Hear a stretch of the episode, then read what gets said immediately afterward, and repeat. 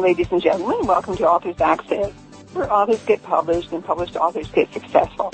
Hi, I'm Irene Watson. I'm with Reader Views in Austin, Texas. And I'm Victor Volkman with Loving Healing Press in Ann Arbor, Michigan. I'd like to welcome all of our listeners to episode number 109 in our series. Tonight's topic will be do-it-yourself audiobooks, and our special guest joining us is Janet Riehl. You can learn more about all of our guests on the Authors Access website, which is authorsaccess.com. We'd love to hear your questions and comments about tonight's show. Please send them to info at authorsaccess.com. Now tonight we are on the line with Janet Grace Riehl, who is an award-winning author, artist, performer, community mentor, and creative collaborator. Her poems, stories, and essays have been widely published in national literary magazines such as the Harvard Review and the anthologies Stories to Live By, Wisdom to Help You Make the Most of Every Day, and Hot Flashes number 2. Her book, Sightlines, A Poet's Diary, told in story poems, was recently made into an audiobook called Sightlines, A Family Love Story in Poetry and Music. Twice selected as finalist for Poet Laureate of Lake County, California, and a member of Authors Guild, her life moves between the big city in St. Louis in the central west end to the family home place on the bluffs above the Mississippi River in southwestern Illinois, where she collaborates on creative projects with her 90-something father. Well, good evening, Janet. Well, good evening, Victor and Irene. It's a pleasure to be here. So it's certainly a pleasure to have you uh, with us too, because I'm sure that we have a lot of listeners that have considered doing an audio book and looked at the prices and it could run anything between five and ten thousand dollars to have somebody else do it. But what we're going to be talking today is how we can actually do this ourselves. So it's really great to have you online and especially with your expertise. So before we start going into, you know, some of the technical stuff that we're going to talk about, how did you decide to turn like a poetry book into an audio book? I've been doing readings and talks all around the country and workshops and the feedback that I was getting as I was doing these was that people got so much more out of the content of the poems when I was reading them. Also in these talks and readings, I'd always include music. I'd, uh, I play I play violin, and so I would uh, use my violin as part of my presentation, or sometimes uh, sing. So it grew in me that it would be um, useful and uh, would enhance what the book had already done to turn it into an audiobook. Well, audiobooks are certainly they're great because many of us have to travel. Uh, at one time, when I was actually had an office that I had to uh, drive for a whole hour, I would go to the library and get a cassette tape. Gosh, that's so archaic. And listen, and it just passed the time away so much. And but now, of course, so we don't have cassettes. But what do you use? Do you use CDs, MP3? What do you record your audiobook on? The files that we recorded and edited on are MP3 files. The actual product, the hard copy product, is four CDs in one in one set, mm-hmm. and those, of course, can be translated into uh, downloads from iPods. And so do you find that that more people actually get the MP3s rather than the CDs or is, is, are they pretty much even? I think that for the demographic that's interested in my audiobook and poetry book, they're more likely to want the the CDs that they can touch and feel and um, you know use directly rather than the MP3s. I think it would just depend in each case who you think your audience might be. Uh, I think it was last year or something on blogging authors. We uh, did a tour stop for you, and you certainly left a lot of information on bloggingauthors.com on this. But I assume that this is what we're going to be talking about, and it's going to be going more in- intensive rather than just looking at your videos that you had done. Is that it? I think that anyone who wants to go to your site, um, search my name and find the post, that they would find the essential information that we're going to be discussing today. It's a mixture of uh, going through the six steps that we'll discuss, of uh, producing your own audiobook, plus the videos that you know bring the, bring those points to life. So let's get right into your steps. What is step number one? Step number one is that is the creative step. First of all, you have to have something to record. So it might be um, uh, poetry, or it might be fiction, or it might be nonfiction. You already have to have uh, the content that you're going to record. So that's that's part of the creative step. And then the other part of the first step, the creative step, is that you'll be actually doing recording. And that's creative in the sense that you're interpreting your material. So you're planning, establishing the content for your CD, recording, and then later on you'll go into other phases. Great. Let's talk a little bit about the uh, the technical aspects of the podcast. Obviously, audio quality is of paramount consideration. Do I need like a soundproof room, or what can I do to reduce the ambient noise? Certainly, you would need a room that uh, is is protected from outside noise. Um, in my case, I was I was lucky enough to be in a home recording studio, but it wasn't anything fancy at all. Uh, it was just a simple small room. It wasn't padded or anything like you might think of a professional studio. So tell me, what um, type of recording equipment do you use? I mean, you said you were in a home studio, so is there a specific type of recording that is better than others? Of course, there are a variety of software programs that allow you to record directly, record podcast, and could also record your audiobook. In in my case, I was using the services of a sound engineer, so he was providing the the sound equipment. Does that get costly um, when you have to hire somebody? In my case, it it wasn't exorbitant. In in fact, the person I hired is the son-in-law of Yvonne Perry, whom you might know, and uh, he gave me a very reasonable price. Well, that's good to have a friend in the business, isn't it? Absolutely. He uh, operated out of Nashville, and that's why I decided to do the audiobook when I did, because I had two blogging buddies, Yvonne Perry and also Hal Manogue, who both lived in Nashville. And as you both know, there are so many of our friends on the internet that we never see. And when I found that I was in St. Louis, I realized that, oh, I can go to Nashville, I can meet these people. And at the same time, it occurred to me that Nashville was definitely the best place to produce my audiobook. Yeah, I can imagine that's a, a great environment. And yeah, Yvonne Perry is, is very skilled at, at podcasts. I believe we've talked to her a couple of times. Let's go to your next step, which is the legal and uh, copyright considerations. What do I need to know about that?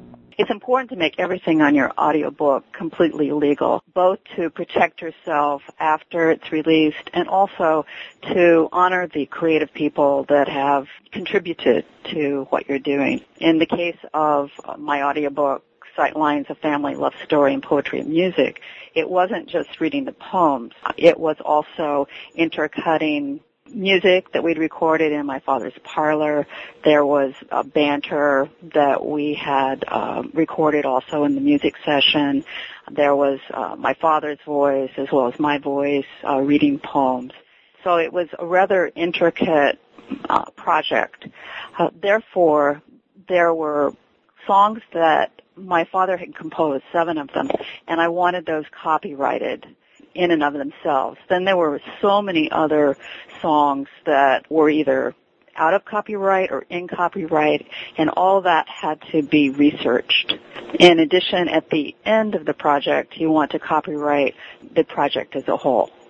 Again, it protects you from legal action and it also makes sure that you're part of the creative stream in an honorable way. Right, that's a very good point. I know there's a number of sources of free music for podcasts. I assume that they're also free for audio books, but I was wondering if, I mean, you've capable of performing your own music, but I wonder if you had any uh, tips as to uh, places to find music. I don't. I know that just as you can find stock photos, it's perfectly um, feasible for you to find stock music, so to speak. Um, a lot of this is in the public domain, or it has been released for that perfect purpose specifically. Great. So let's see. Have we covered the uh, production aspects, or is is there is there more we can talk about? So far, we've got the creative part, and then the technical editing, and that uh, also also includes the mastering and disc numbering. Um, there's quite a bit of um, sound engineering that, that goes into this, and um, what what my sound engineer Scott Kidden I did was we flipped files back and forth through you send it in order to do the technical edit- editing and also the mastering and disc numbering. Mastering means that the volume's adjusted so that one sound isn't louder than the other, that type of thing. And then the, the spanning is uh, where will the tracks and the CDs themselves break if you're making more than one disc.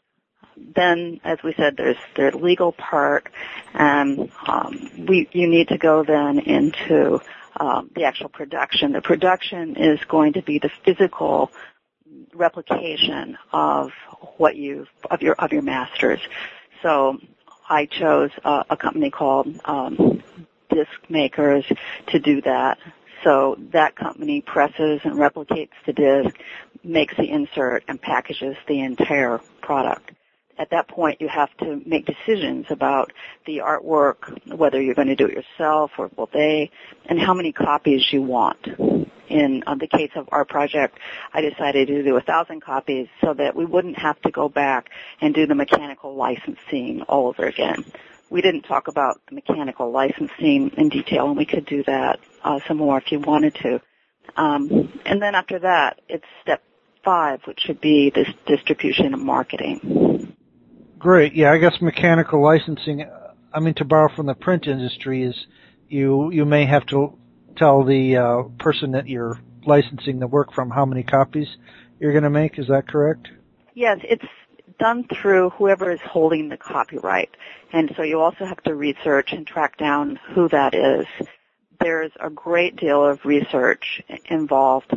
So you're getting permission to use the copyrighted musical materials that are being replicated for sale in the recorded format. So in that way, there is some kind of complex formula for all this uh, that is uh, computed as an equation of how many uses of the of the clip are you sampling in your CD and the number of CDs. So then that's how they figure out the royalty for allowing you to use their material. Right. Yeah, uh, that makes sense. I, guess there's also some uh, equivalent of print-on-demand services for audiobooks. I think CDBaby.com might be one of those. But let's talk a little bit about uh, distribution. Now that you've done this, you know, thousand hours of work in, well, maybe not, in, in producing the audiobook, how do I get a, a distributor who's going to get it out there? My CD is listed on CD Baby, as you just mentioned, and that's a good reference point. What's really lovely about CD Baby is you actually have each track of your project available on CD Baby so that a potential buyer can go in and listen to a track and or several tracks. It's like shopping in a bookstore and to see would I like to have this product or not. It's really more important though in terms of distribution and marketing that you have your own distribution and marketing program. And that will determine very much on what the strength of your existing marketing platform is and what your resources are. Um, so for instance if you have a strong blog or website and you already have a following then it's uh, a good way to go in that way. Some people might go the route of going to, you know, book fairs and doing talks and workshops and then selling the audiobook in the back of the room. Great. There's another service I want to mention before I forget, which is called uh, podiobooks.com, P-O-D-I-O books.com, and that is where some authors are serializing their book and just doing like a chapter a week reading, and you can sort of uh, gain readers that way. I mean, you don't have to serialize the whole book. You could do, you know, just the first three chapters, but there often there might be some some crossover if you're if you're going to do a, a audio book and a printed book there. Sounds like a good resource.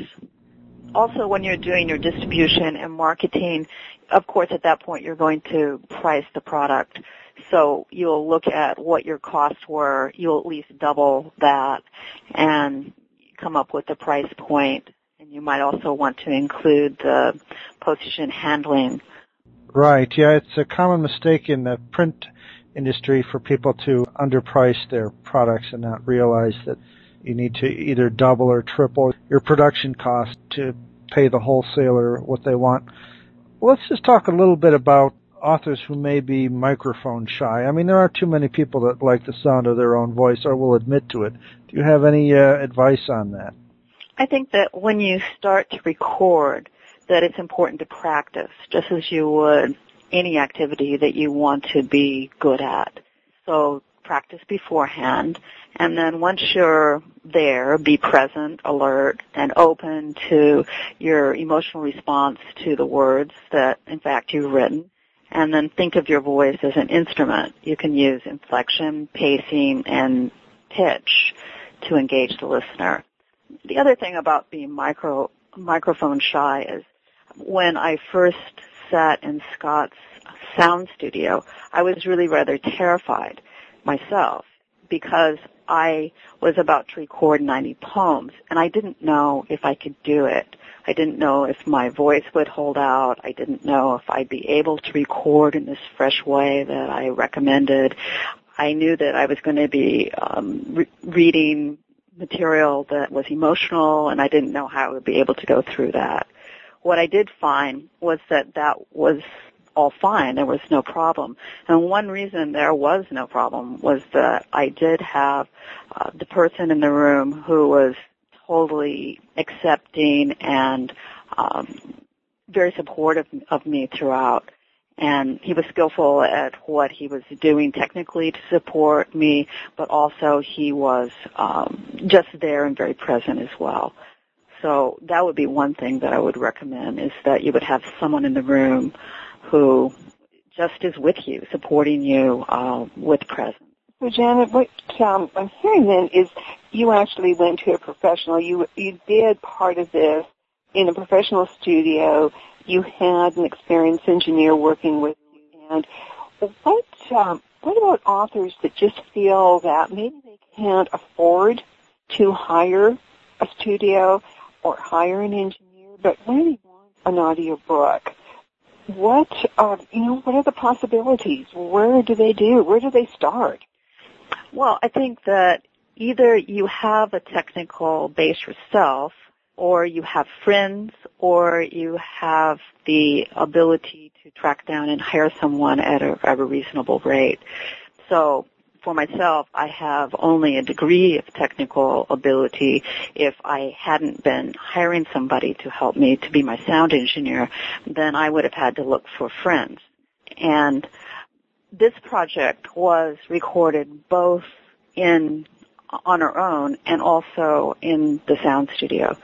So when we were recording the ambient sound in my father's parlor, we simply had um, a mini disc player that was just hanging from a uh, music stand and just ran for all the five hours that we we were recording the music and recording the poems that I wanted to record with my father. So I think that that would be the main thing to whether you pay for whether you uh, have the resources within your network, and you don't have the technical facility, then of course you're just going to have to get some help. So what do you feel that you you did this on a do-it-yourself budget, and as compared to hiring somebody to do the whole you know whole works from the the narration, the the production, everything, packaging, what would be the comparison and what your savings was? Irene, I couldn't even begin to tell you. Yeah. The amazing thing about this project was that I just leapt into it with a high degree of faith. And I learned how to do this as I went on. These six steps that I've listed, um, which would be ending with your celebrating what you did. These six steps are not something that I found on the internet. They're something that I have. Uh, there's something that I have. Let's see, how am I want to say? It? There's something that I've um, identified since the end of the project, and after we started, I kept really close tabs on the cost, but I never uh, looked at the possibility of anyone else doing the reading except myself. So I, I can't say uh, what those other uh, services cost. We did do comparison shopping on the um, the actual production, you know, the disc, Mm-hmm. Mm-hmm. the disc company, but most of it was just uh, was just done straight ahead, and we just did it step by step, which is helpful to me because otherwise I would have been really quite overwhelmed by it. But it sounds to you very calm and collected about it all, and it was really smooth for you, which is really great to hear that that is possible. So, in my thoughts here, I'm still like Victor had mentioned, like maybe you know, um, microphone shy. I'm not microphone shy, but I'm just like, whoa, I really get into overwhelmed. So, you know, you did poetry, but then there are books that are novels, or some authors may have a self-help book, or a novel, or a mystery, or, or something, and there's dialogue in it, and you know, it just sounds like it's really overwhelming, but yet the way you say, you talk about it, it really isn't. And so I want to talk a little bit about dialogue. And you obviously, you said you talked, you recorded some um, with your father, you and him talking. And so maybe if you can give us some pointers on recording dialogue. Well, I would say if I was going to record a nonfiction book or uh, a fiction book, a novel, short stories, that the way to make it less overwhelming would be to break it down just as you would any project. I think it would be really good too to listen to a lot of audiobooks and narration because there's so many excellent professional narrators now. So you can see how do you do dramatic readings. And if you don't feel that your own voice is up to it, then you might want to have a friend do it or I suppose hire a narrator. It's a, it's a real skill to be able to read your own work and not everyone has that skill. With uh, the dialogue, I have dialogue in my story poems and I would say the the tip I have for that is the tip for everything else is that you just try to make it sound as much as if you were really talking and doing the dialogue. So I read dialogue by myself and I also uh, read it with my father in the case of poems where I had written dialogue lines for him and I really loved how there was the back and forth, the sound of the two different voices. Well, as a listener, it breaks that boredom, and it's important. And so um, I'm glad that you were able to do that. And of course, your father at his age, it's really it's thrilling to be able to record with him. I want to uh, talk a little bit about marketing. And what were your biggest challenges in marketing this audiobook? Well, first you have to decide who your audience is, and that's not always so easy. If you have an existing following, you have a better idea of, of who those people might be. If not, then you just have to think about your material and to think who would it appeal to. You know, often on on websites or blogs or indeed in books, when you're putting them on the Library of Congress list, you have to think what are the keywords, for instance, and that's a useful exercise to go through is to just put out like what are the 10 keywords you know like you do on Amazon Mhm. and then once you have those words then you can work for there to define your audience and then of course you have to be able to reach your audience. Uh, for me that was the mechanism of the blog tour that uh, you were part of last summer. It was over a course of two months. And we did guest post interviews, podcast, internet radio, uh, quite quite a panoply of, of different techniques to reach uh, potential listeners. And then again, you can go directly to people and meet them face to face and often that's extremely effective. And then I think just still brainstorming who might, um, who might be interested and then brainstorming again, how can you reach those people? And as we said before, looking within your network to see where the resources are and who can help you do that. And that's so important. The, the networking, the resources, and also knowing your target market. And so I'm, I just really, I'm glad you talked about that because that is knowing the market and who you're targeting is really important because, you know, we don't, we can't market to the general public because there isn't such a thing. It has to be specific and knowing that who that specific is makes it much easier. You talked about keywords and are you able to track the people that come to your site and purchase the audio book? I don't have that facility in that I don't market the book directly off of my site. I have um, information and links on the site which then refer back to CD Baby. Strangely, the book is also, the audio book is also listed on Amazon. I never sent it to Amazon. Amazon simply picked it up. Wow, that's great. Have you thought about audible.com, which is, you know, the 400 pound gorilla of, of audiobook dealers? I've heard of it, but for myself, no, I haven't used it. All right. How does, how does it how does it work, Victor? Well, I believe uh, it's partly a subscription service where you sort of there's there's a monthly fee involved, but then I think there's a low cost per per download, and I think that uh, you can get the books delivered to your your iPhone or your other uh, audio device. If you look at where all the New York Times bestsellers, they're all up there on Audible.com, I believe. Right. I think the reason that I didn't go that direction was, as I said earlier, that I decided for my demographic that the hard copy was the best way to go. And since I have a thousand of these packages, I wanted to sell those thousand before I went digital. Of course.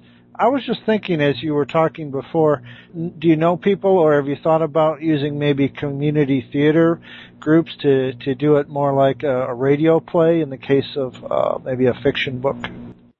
I think a, a fiction book or or uh, short stories that would work quite well.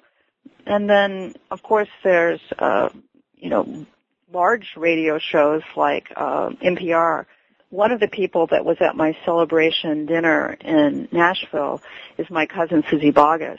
Um, and she had suggested, for instance, that I might think about having some of the material on Garrison Keillor's show. So to start thinking uh, at whatever level of bigness that, that you want, how little, medium, or large do you want the product to go and how much effort do you have to give to that? Yeah, that's a good point. There are a lot of uh, shows out there that are, you know, willing to look at uh, clips or excerpts or readings. And in fact, uh, there's one out there called uh, Starship Sofa, which is for science fiction readers, and they will often take uh, dramatic readings and just you know, put a, a, a reading or an excerpt right in the middle of their show for people to listen to. That sounds great especially for all of you science fiction fans. Yeah, yeah. Well, before we get running out of time, I'd like you to uh, choose a couple of poems if you have them handy, and and maybe just do a little reading so we can get uh, more of a flavor for your work. Okay. I'd like to read the poem Appetite. I'll just read this one. This there were five sections in the book, three for people that I loved and two for places that I loved. This poem that I'm going to read for my mother is in her section called Sweet Little Dove. This poem is called Appetite. At the end of her life, so much left undone, so much promise left to be won, so much sugar left unspun, so many recipes left in the book, so many foods left to be cooked, so many meals left to be tasted, so many roasts left to be basted, so many tastes left to devour. Her appetite still grows by the hour. Even her stomach growl shows power. Collected in boxes, bags, and barrels, her recipes keep her up all night. She comes to bed now and we turn off the light. Oh, that's very nice. Thank you. And you have a very good voice. Thank you. And that's why I decided to read my own poetry. I didn't feel that anyone else could interpret it as well as I could. That's not true for every author, so I think that each author that who decides to put their book in an audio format needs to make a very clear and honest determination about the quality of their voice and whether they or someone else can do a better job at interpreting their work. Well, and that's so important. You said the word quality, and it that is very, very important. And I'm glad that you stressed that. So, you know, sometimes we just have to hire somebody to work for us because, and that's okay. So, okay, we've got all this done. We've got the package. We've got it. We've, we're finally done, and then comes the big celebration. That's right. That's done. stage. That's right. That's stage six, and that's in my mind equally as important as all the rest that we need to honor and mark all of the effort that's gone into it and the people that have helped us along the way, whether these have been professionals or whether they've been friends, amateurs who have helped us with their resources. So that's uh, a very important stage not to be forgotten. I so agree. And so tell us, what did you do for your celebration? We were in Nashville, Tennessee, since that's where the book was produced, and we stayed in a place called the Sportsman Lodge and Grill, which was great fun. And you had uh, your uh, who else, who did you invite? You said the because you were doing the production there, so obviously there was my my sound engineer and his wife, Scott Kidd and his wife, Yvonne Perry, since she was the one who had drawn me there in the first place and had recommended Scott, her son-in-law.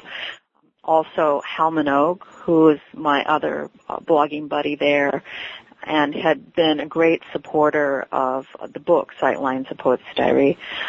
There was a man who had helped us with the, the legal work, the mechanical licensing and copyright. His name is Greg McNay he worked extremely cheaply on the project and impeccably. And without his help, I think I would have just gone stark raving mad. We did all the original research work, but then he took that and, and ran with it. And then, as I mentioned, my cousin Suzy Bogguss, who's um, a music star in, in Nashville, and my father and her mother had played music together at a family reunion years ago, but I had never met Suzy. How fun. It must have been, it must have been so gratifying to finally have this all done and in the end do that big celebration. It was great fun. Mm-hmm. And actually the, the blogging tour, which was um, marketing, was also like a great big celebration. I think almost everything that you do afterwards is like yeah, a great celebration. Of course. Yeah. And it's important to do that. Janet, tell our listening audience your website. My website address is riehlife.com that's my last name, R-I-E-H-L, and then I-F-E. Com, and I'll just repeat that, R-I-E-I-F is in Frank, com. Thank you so much, Janet. This has been really a pleasure, and I know that our listening audience have taken some pointers away and, you know, help them make a decision whether or not they're really going to do this. And it sounds like it's very doable because you did it. And congratulations, and thank you again for helping us out and getting to know about all your books. It's my pleasure. There's one more theme that I would I would like to put forth, and that is that in any creative work, there's a, a, a good amount of organizing and left brain work. So at each stage, there's uh, a lot of logic going on. There's um, finite judgments going on. There's listing, cataloging, and just to be prepared to see it through to the end and to realize that most of it will be fun, but some of it will not be, and it's still worth the effort. Words to live by. All right. You've been listening to another podcast edition of Authors Access, where authors get published and published authors get successful. We'll be back next time when our topic will be arranging public appearances, and our special guest will be Jonathan Maxwell. You can learn more about all of our guests on the Authors Access website, which is authorsaccess.com. We'd love to hear from you about tonight's show. Please send us your questions and comments to info at authorsaccess.com. Authors Access is a joint production of Reader Views Incorporated and Loving Healing Press. And for Reader Views, this is Irene Watson in Austin, Texas, saying goodnight. For Loving Healing Press, this is Victor Volkman in Ann Arbor, Michigan, wishing you all a good evening.